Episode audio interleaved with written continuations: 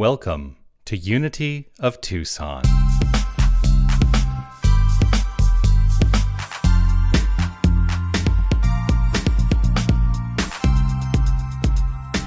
When I saw that that was from the soundtrack of Charlotte's Web, it made me really think about that book. It was a book that I loved when I was growing up.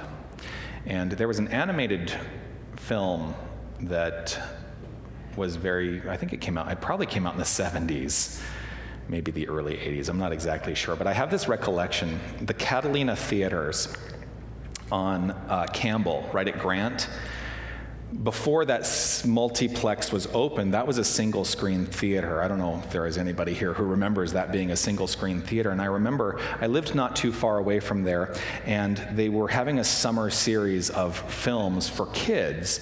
And this is back in the gonna, this is back in the day when my father would let me just get on my bike and ride all over town. And you know, I was maybe 10 or 11. hey, it was part. Of, he's hiding his head down there. It was part of the time. We all did it. It's just you know can a parent imagine doing that now? But it was something to do in the summer to go, especially in the summer, to go and sit in an air conditioned movie theater. And I just was so grateful when they, when they showed Charlotte's Web, that animated film, um, that particular summer. And uh, it's just a beautiful memory that I have of that experience that has absolutely nothing to do with this talk, except to say that it's a memory that I have. And the song really, you know, really brought that up for me as a beautiful thing. I'm going to start with a, with a story, though, very short story. A kindergarten teacher was observing their classroom of children while the kids were drawing. The teacher walked around to look at the children's artwork and provide praise and encouragement. As they got to one child who was working diligently, they asked that child what the drawing was. And the child replied, I'm drawing God. The teacher paused and said, But no one knows what God looks like. Without missing a beat, the child looked up from the drawing and replied, They will in a minute.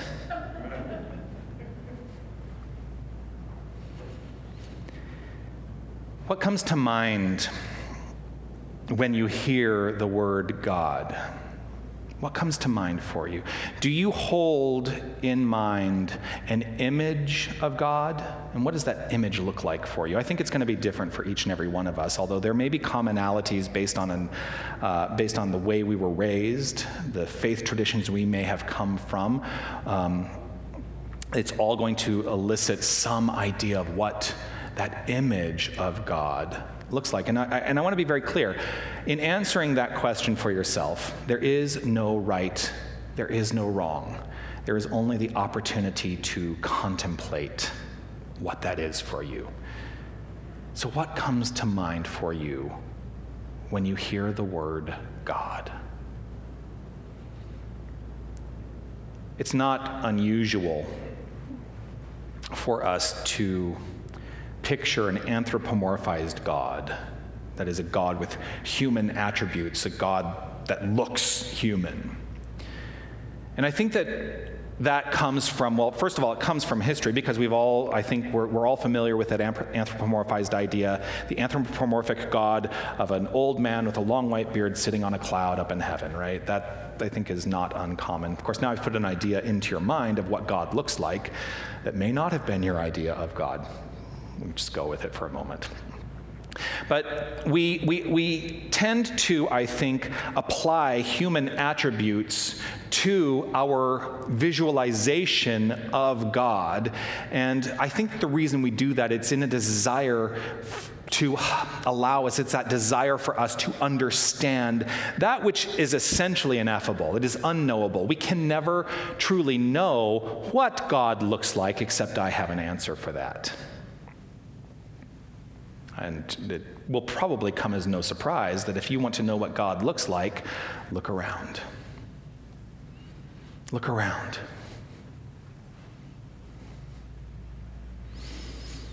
It's all God. Look in the mirror. What you see in the mirror reflected back to you is God.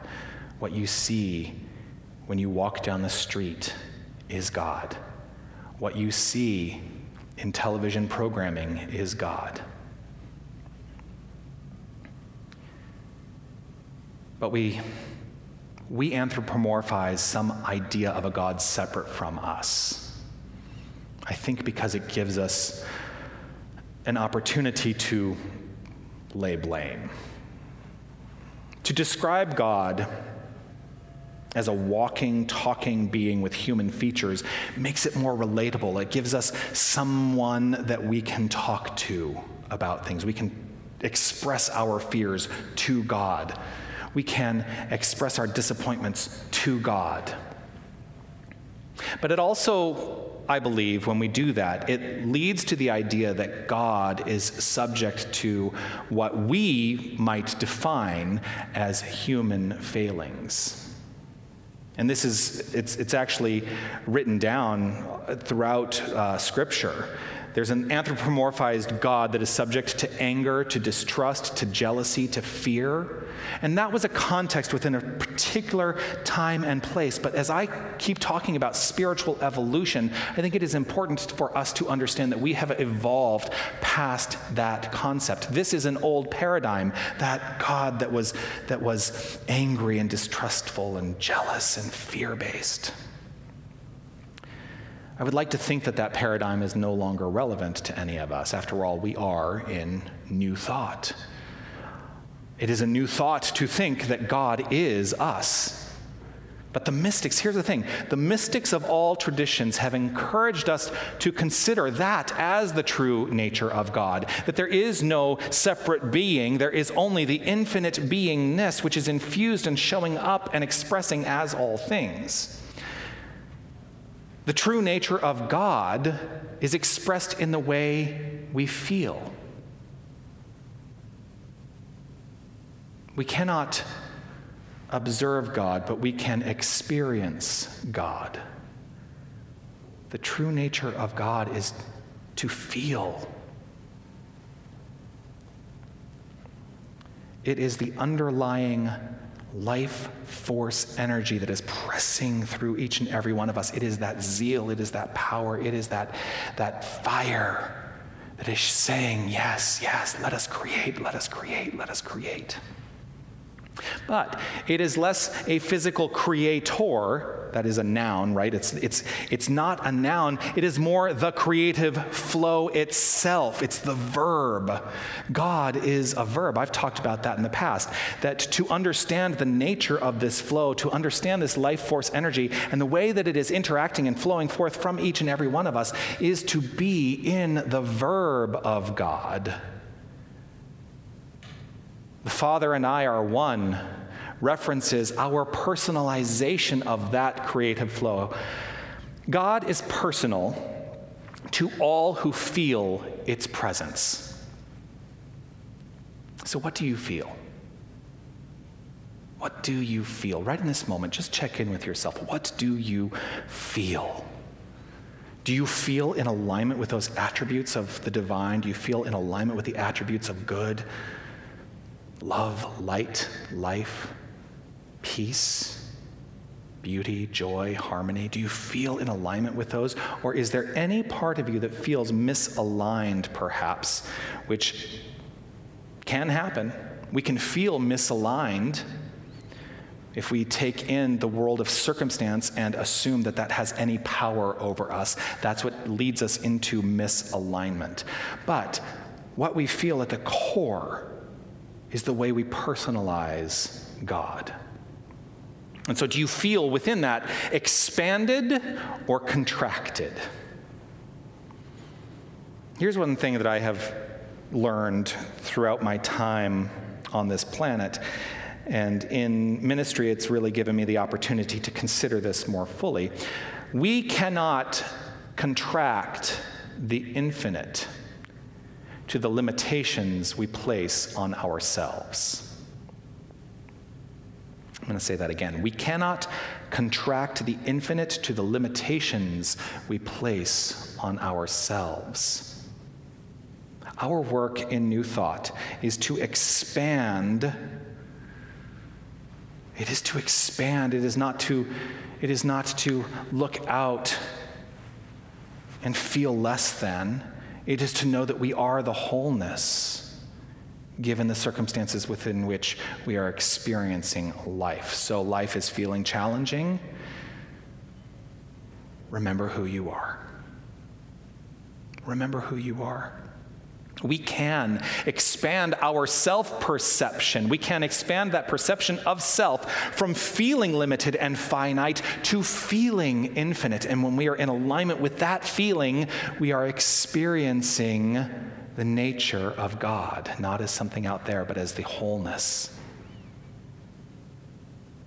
That's one of the benefits of meditation for me, and why I make meditation a daily practice because it helps me align within that construct of being the wholeness at the level of my expression of it. And I have the opportunity at all times to expand that expression. And that is the truth for each and every one of us. We have the opportunity to expand that expression that is our life. But that life is the life of the divine that we are calling our own.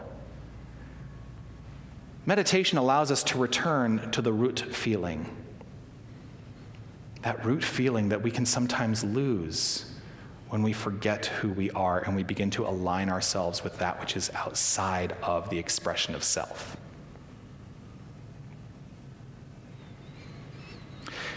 I mentioned at the beginning of the celebration today that this month's theme, the theme for September, is release, embrace, repeat. Release, embrace, repeat. And I think we're in a consistent experience and expression of releasing and then embracing and releasing and embracing. You know what that's kind of like? It's kind of like that breath. It's kind of like breathing. We release the things that are not serving us and we embrace that which does serve us. And as soon as that which does serve us no longer serves us, let us release that and embrace the next thing that serves us. And we live in that constant flow of circulation. Release, embrace, repeat. Today, I'm going to invite us all to release any sense of an anthropomorphic God and embrace the notion that that is who we are, that feeling of creation within each and every one of us. Eric Butterworth, he wrote this. If you insist on holding on to things like an anthropomorphic God, or the need to nurture past hurts and disagreements. You will look outside yourself for answers instead of within. Truth is at the center of you. It is the mystical point where God becomes you. So think about this. I have come up here and people have felt challenged by my exclamation that you are God, I am God, we are God. People, people are challenged by that still. I get it. Usually that's born of an old paradigm. Release the paradigm. It's born of an old idea. Release the idea. And allow yourself to embrace perhaps a new idea that is going to work in service for you because I'm not the one who came up with that. In fact, Eric Butterworth is not even the one that came up with that. It has been part of the mystical tradition throughout the ages.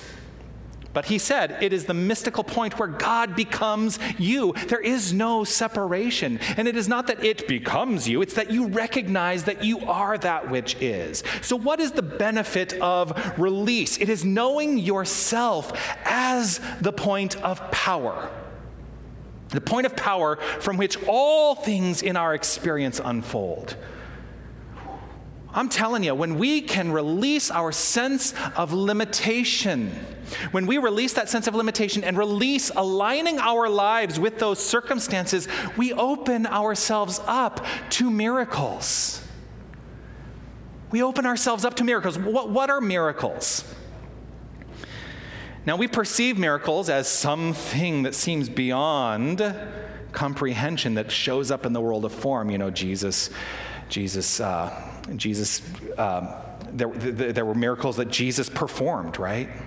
It, it, is, it is as those miracles are something outside the self. But here's what I know about miracles miracles are the natural expressions in form of the mind unburdened by a sense of limitation. Miracles are the natural expressions in form of the mind unburdened by a sense of limitation. The only reason we believe we cannot perform miracles is because we believe we cannot perform miracles. Jesus performed miracles not because he was different, but because he knew who he was. And that is the story. If we all revel within that understanding that to know who we are, then miracles become ordinary. To him, miracles were ordinary. And today it is time for us to embrace a new ordinary, to recognize that everything that exists is a miracle, just like the song says. And you get to activate that within your life. The lyric of the song that said, When you wake up every day, please don't throw your dreams away. Hold them close to your heart, because we're all a part of the ordinary miracle. I like the idea that in New Thought we call, well, at least maybe you don't, I don't know. This is what I do. I call miracles ordinaries because it takes away any level of the supernatural and allows me to embrace the metaphysical nature of my beingness. And so I welcome the miracles that show up in my life every single day. Don't throw your dreams away. The way we can throw our dreams away is thinking that they are impossible.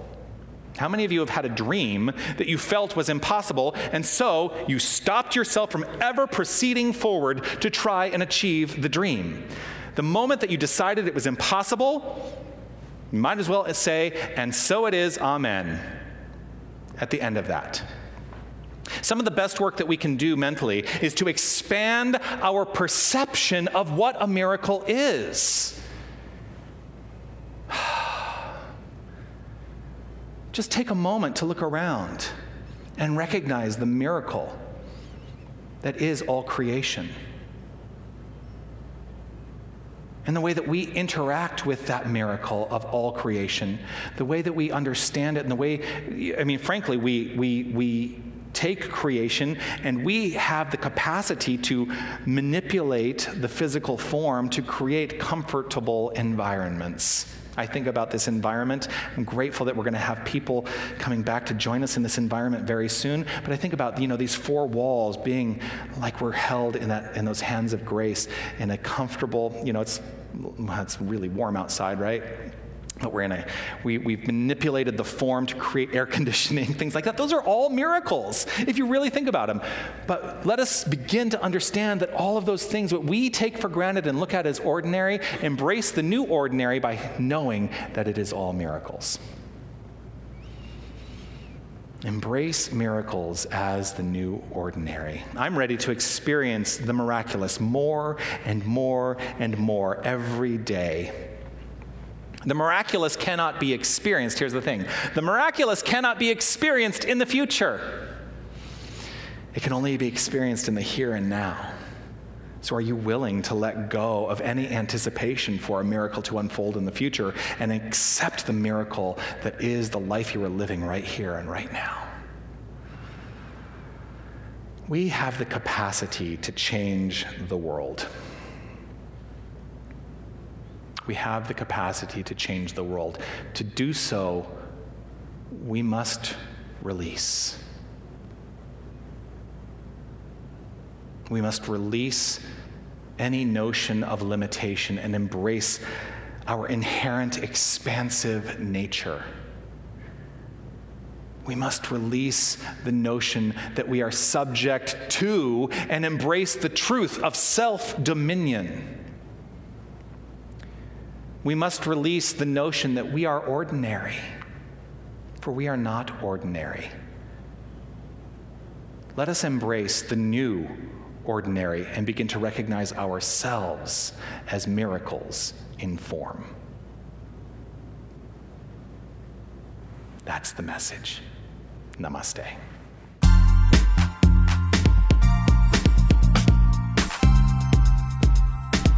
Hi, this is Reverend Jonathan Zenz, and I want to thank you for listening to the podcast of my Sunday message. Your financial support will ensure that we can continue to offer this as an option for inspiration.